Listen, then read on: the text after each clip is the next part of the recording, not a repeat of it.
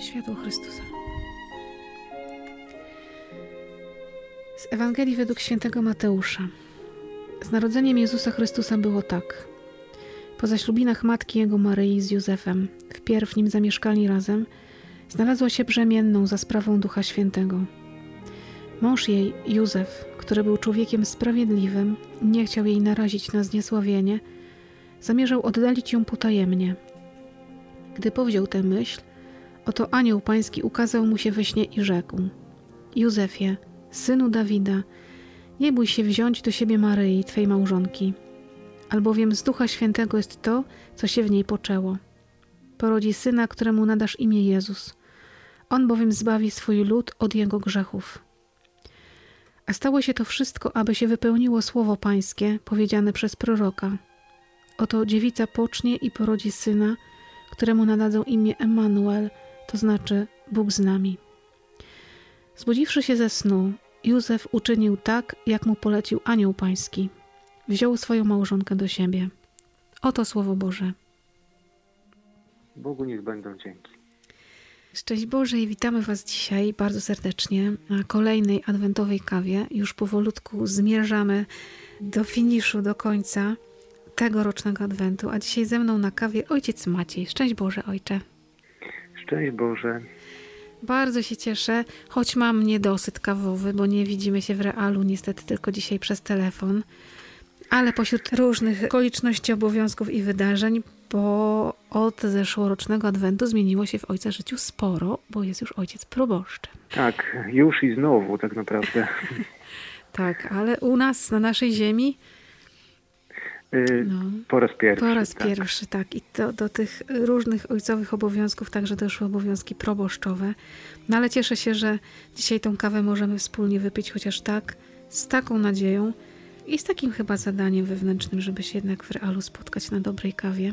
Koniecznie, ja również mam niedosyt i rzeczywiście takie telefoniczne spotkania oczywiście też mają swój urok, ale brakuje tej bliskości, to na pewno. Tak, bo siedzę właśnie sama tak przed mikrofonem i tak brakuje mi po drugiej stronie czyjś oczu do patrzenia. Dokładnie, dokładnie. Tak, no ale mam nadzieję, że przebrniemy z Bożą pomocą przez tą kawę, no bo też to trochę tak chyba nas uczy, że gdzieś jak w sercach blisko nam do siebie, to nawet takie okoliczności nie są przeszkodą. Są pewnym utrudnieniem, ale nie są niemożliwe do pokonania. Oczywiście, no zresztą mamy wprawę, bo to nie pierwszy raz w ten sposób. Tak. 18 grudnia, piątek, za chwilkę Boże Narodzenie, a mamy historię z narodzeniem Pana Jezusa, tak jakby Pan Bóg trochę nam chciał naświetlić historię, która za chwileczkę się wydarzy, trochę nam opowiedzieć wcześniej, zdradzić takie trochę już tajemnice, żeby nas trochę może bardziej przygotować, żebyśmy może bardziej zatęsknili. Dziś ją mamy, na ten dzień konkretny, na nasze życie. Jak Ty, ojcze, tą Ewangelię z dzisiaj odczytujesz w swoim sercu? Co Ciebie porusza? Tak troszeczkę oczami faceta, ponieważ rzeczywiście jest to opowieść, która jest snuta oczami Józefa. Święty Łukasz opisuje wszystko patrząc oczami Maryi, natomiast Mateusz ma to męskie spojrzenie. I to, co mnie jakoś uderzyło najbardziej chyba, to jest to, czego w tej Ewangelii nie ma. Tak, z jednej strony próbowałem troszeczkę spojrzeć oczami męskimi na to wszystko. I w tym się odnalazłem, bo my to tak udajemy twardzieli, takich wszystko wiedzących i tak dalej, ale generalnie nic nie rozumiemy. I to ja się w tym odnajduję. Potrzeba naprawdę Pana Boga, który przyjdzie we śnie, kiedy jesteśmy tacy bezbronni, a ten nasz sen męski to niekoniecznie zaśnięcie po prostu. To są różne takie momenty, takiej naszej męskiej, ludzkiej bezradności, jakiegoś takiego zawieszenia, takiego braku pomysłu, tak, no. Tak, braku też pomysłu, żeby się bronić. Są takie sytuacje, do których też Pan Bóg nas doprowadza, wierzę w to głęboko, kiedy rzeczywiście rezygnujemy troszeczkę z tej takiej fałszywej naszej męskości, opuszczamy gardę i przestajemy się po prostu bronić. I wtedy Pan Bóg przychodzi w ten nasz sen, w tę naszą taką bezbronność takie osłabienie i tam pracuję. Sen to jest taki stan, w którym nie mamy do końca kontroli nad sobą. Niewielką mamy kontrolę, bo tak naprawdę nie wiemy, czy chrapiemy, czy gadamy, nie mamy na to wpływu. Tak jak kontrolujemy naszą codzienność bardzo często i coraz częściej, tak bardzo skrupulatnie, tak we śnie jesteśmy bezbronni, tak jak właśnie o czym mówisz, nie jesteśmy bezbronni. I Pan Bóg z tą bezbronność Józefa także wszedł. Dokładnie, takie sytuacje, w których tracimy siłę, żeby się bronić. Tak, w tym się odnalazłem, ale to, co mnie uderzyło, to, co w tej Ewangelii nie ma, znaczy ja tak się skupiłem na tym proroctwie Izajasza, oto Pan napocznie i porodzi syna i nazwą go imieniem Emmanuel, ponieważ to jest tylko fragmencik proroctwa, które jest troszeczkę dłuższe, bo zaraz potem jest powiedziane, śmietanę i miód spożywać on będzie, ten Emmanuel, ten Bóg z nami, tak długo będzie spożywał śmietanę i miód, aż się nauczy odrzucać zło, a wybierać dobro. Ja tak się na tym skupiłem, tak mnie poprowadziło to słowo, ponieważ tak sobie pomyślałem, że święta Bożego Narodzenia to są święta smaku.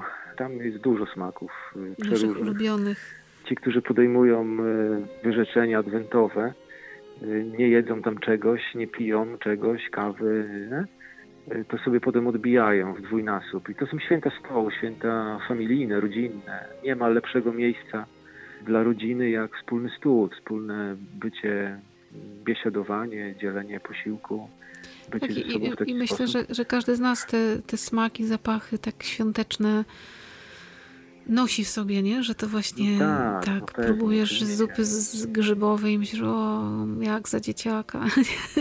Barszczyk. No, słynne polskie wieczerze wigilijne, 12 potraw, kluski z makiem i bigosy i te inne rzeczy. Na szynka leci. W każdym razie pomyślałem sobie, bo w ogóle chrześcijaństwo to jest doświadczenie smakowania rzeczy najlepszych. I ten Emmanuel, on nas tego uczy. On się taki rodzi. Rodzi się taki Emmanuel, taki Bóg z nami. On jest taki mały. I już jako mały on dostaje rzeczy najlepsze.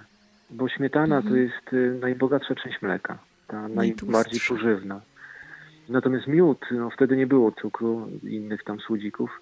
Miód to było to, co było najsłodsze. Znaczy, nie ma nic lepszego niż śmietana i miód. I on będzie tak długo spożywał śmietanę i miód, aż się nauczy odróżniać dobro od zła, odrzucać zło, a wybierać dobro. Rzeczywiście, jak sobie pomyślałem, że chrześcijaństwo jest religią smaku, jest doświadczeniem smaku, jest taką szkołą smaku, bo nam nieustannie są poddawane różne smaki. Jesteśmy jakoś tam instruowani, są mistrzowie smaków, którzy uczą nas jeść swoje rzeczy i my bardzo często idziemy za jakimś tam guru smaku, którego sobie obieramy, bo wydaje nam się, że jego smaki są najlepsze, jego potrawy są najlepsze. Być może jest tak, że jemy po prostu coś zjełczałego, ale przekonani, że to jest najlepsze na świecie, mlaszczemy, oblizujemy się i jesteśmy przeszczęśliwi. To jest zupełnie tak jak też w realnym życiu. Jeżeli nie próbowaliśmy takich naprawdę wysmakowanych rzeczy, to jemy niedosolone z zupy i mówimy wow, pyszne. Dopiero jak spróbujemy dokładnie. I mamy porównanie, nie? Tak jak, no właśnie, w tym życiu duchowym też tak. Jak nie próbowaliśmy tych smaków Chrystusa, to nam smakuje byle co, nie?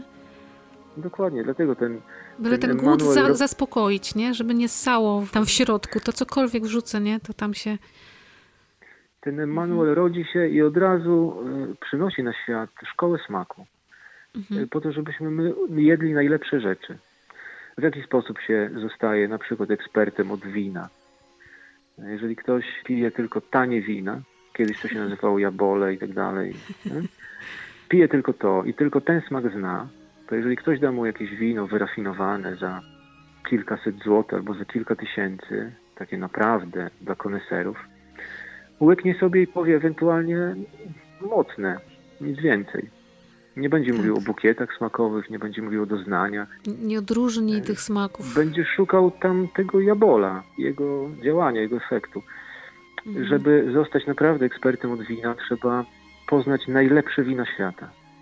I wtedy rzeczywiście będę potrafił odróżnić smaki. Będę w stanie pogardzić jabolem w końcu, odrzucić go. Przestać w ogóle się nim interesować, bo nagle odkrywam, że są smaki 100, 1000, milion razy lepsze. I to jest chrześcijaństwo. To właśnie przynosi nam ten Emmanuel. szkołę smaku. On przynosi najlepsze rzeczy. Po prostu nie ma lepszych. Tylko brać i jeść.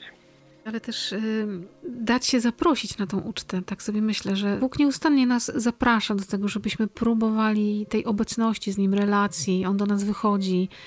To tylko kwestia tego, czy to podejmiemy, czy zaryzykujemy, bo czasem jesteśmy tacy wycofani w próbowaniu tych nowych rzeczy w chrześcijaństwie, w tym kontakcie z Chrystusem, bo mamy swoje sprawdzone schematy. To swoje sprawdzone tanie wino. I trudno nam zaryzykować i spróbować czegoś zupełnie nowego, innego smaku. Mówimy sobie, nie no po co mi to, nie? Zawsze jem chleb z masłem i po prostu jest super. Co będę sobie tu wymyślać, nie? A jednak zaryzykowanie oznacza, pewnie każdy z miał może taką przygodę życiową, taką realną, że się spróbowało czegoś, co się pierwszy raz w życiu widziało na oczy i człowiek miał takie duże opory, czy gdzieś tam, nie wiem, pizzy z ośmiornicą, nie? A jak się spróbowało, to się okazało, że wow, ciekawe. Poszerzamy horyzonty. Tak, dokładnie tak jest. Ja mam też jeszcze takie doświadczenie dojrzewania do pewnych smaków, bo pamiętam, kiedy byłem mały, nie cierpiałem szpinaku. I naprawdę nie cierpiałem, znaczy nie smakował mi. Albo innym specjałem, którego nie mogłem znieść, były oliwki. Pamiętam, na początku seminarium jeden z moich współbraci dostał gdzieś oliwki. No tak, to był też inny czas. Zorganizował spotkanie u siebie w pokoju, takie trochę nielegalne. Otworzył te oliwki, wszyscy spróbowali, to była jakaś taka aura magiczna nad tymi oliwkami się nosiła, że nie wiadomo co to jest. Ja pamiętam, że ja to wyplułem, były jakieś gorzkie, kwaśne. Co to jest w ogóle, nie? Nie wiedziałem, o co chodzi. Natomiast później minęły lata, zwłaszcza kiedy wyjechałem do Włoch, no tam oliwki były na porządku dziennym wszędzie. Ja to spróbowałem jeszcze raz w tym nowym czasie moim, kiedy dojrzałem do tych dojrzałych oliwek i kiedy je zjadłem, ja się zakochałem. Ja po prostu oliwki dzisiaj mogę w każdej postaci, w każdej ilości. I tak samo szpinak. To jest moja ulubiona potrawa. Natomiast mam to doświadczenie takiego nie tylko przekonania się do smaku, ale myślę, że takiego koniecznego dojrzewania do pewnych rzeczy. No każdy ma swój rytm, każdy ma swój czas. No ale w tym życiu takim naszym duchowym też tak jest przecież, nie? Że Pan Bóg nas zaprasza do tego ucztowania stopniowo. Nie od razu wszystko, bo wie, że nie jesteśmy w stanie tego przyjąć. Ale warto ten krok dalej zrobić i się nagle rozsmakować w czymś, co jakiś czas temu wydawało nam się zupełnie nie do przełknięcia. Nie wiem, chociażby kwestii przebaczania, otwierania się na innych ludzi, relacji, cierpienia. Tak. Kiedyś nam nie smakowało zupełnie. Tak, dlatego ta edukacja smaku to jest prawdziwa edukacja, czyli to zakłada proces, to jest szkoła. To nie jest tak, że ja poszedłem kiedyś do szkoły i w jeden dzień nauczyłem się wszystkiego i wszystko mi się zaczęło podobać i wszystko zrozumiałem. To tak potrzeba było czasu, potrzeba było etapów. No dokładnie. Dlatego tutaj jest tak samo, ta edukacja smaku, ta szkoła smaku to jest proces, w którym jesteśmy i fajnie jest tak się uczyć, tak odkrywać, tak poznawać coraz to nowe smaki, coraz lepsze, bo to jest przygoda z Panem Jezusem, to jest przygoda z Bogiem.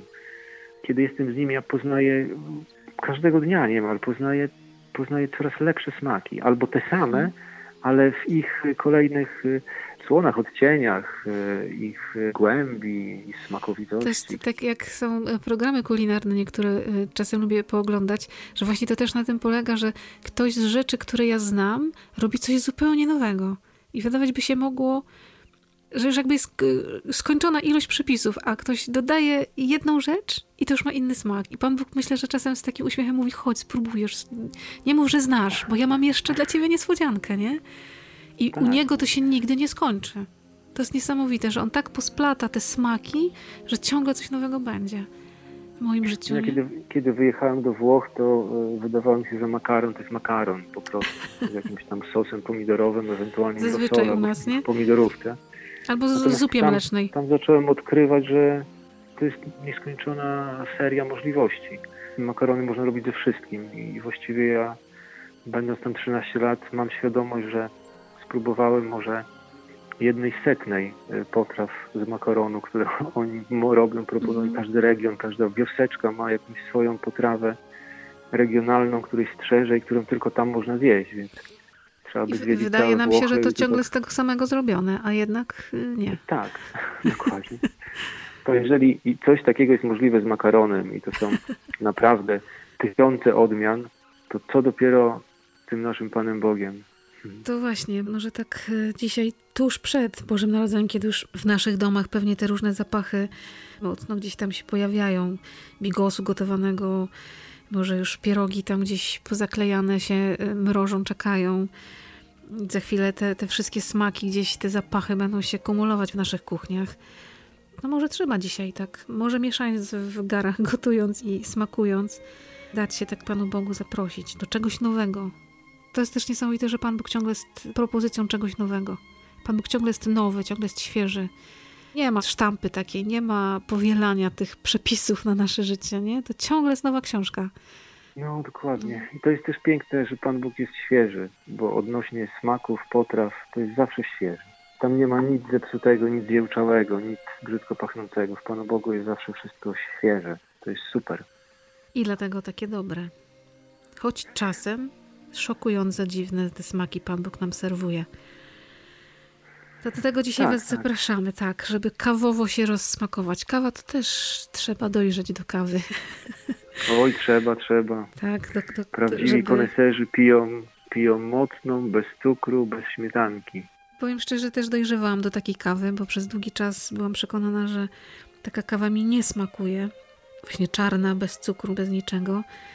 Piłam jakieś ze śmietankami, cukrami, cudami i zazwyczaj mi nie za bardzo to smakowało. Ale wydawało mi się, że jest lepsza niż ta czarna. A przyszedł moment chyba takiego dojrzewania do tego czarnego smaku i teraz no po prostu to jest najlepsza kawa. Najlepsza. I czuje się różnicę wtedy w tej kawie. Nie jest to wszystko jedno, co się pije. To są tylko analogie, ale rzeczywiście Pan Bóg w tym życiu duchowym przepracowuje to nasze podniebienie. Tam jest cały czas Boża praca. To duchowe oczywiście. Są konieczne, każdy ma konieczne etapy do przejścia, do przeżycia. Rzeczywiście nasze życie jest historią, która jest naprawdę dziełem sztuki. Nie ma sensu się jakoś z życiem własnym zmagać w takim sensie, żeby odrzucać jakieś elementy, fragmenty. Nawet jeżeli było trudno, było ciężko, to również tam nasze podniebienie było przepracowywane. Wszystko jest ważne. Nic nie jest do wyrzucenia. Absolutnie. Doświadczenie gorzkiego smaku też jest ważne. Jasne. Mhm. Bardzo. Trzeba poznać gorzkość, żeby móc docenić słodycz. Tak. No to dzisiaj dajemy się prowadzić w szkole smaków Pana Boga. I jak nawet dzisiaj poczujemy się bezradni jak Józef, to nie ma co się bać, bo czasami Pan Bóg potrzebuje mojej bezradności, żeby w końcu mi powiedzieć to, co jest najważniejsze.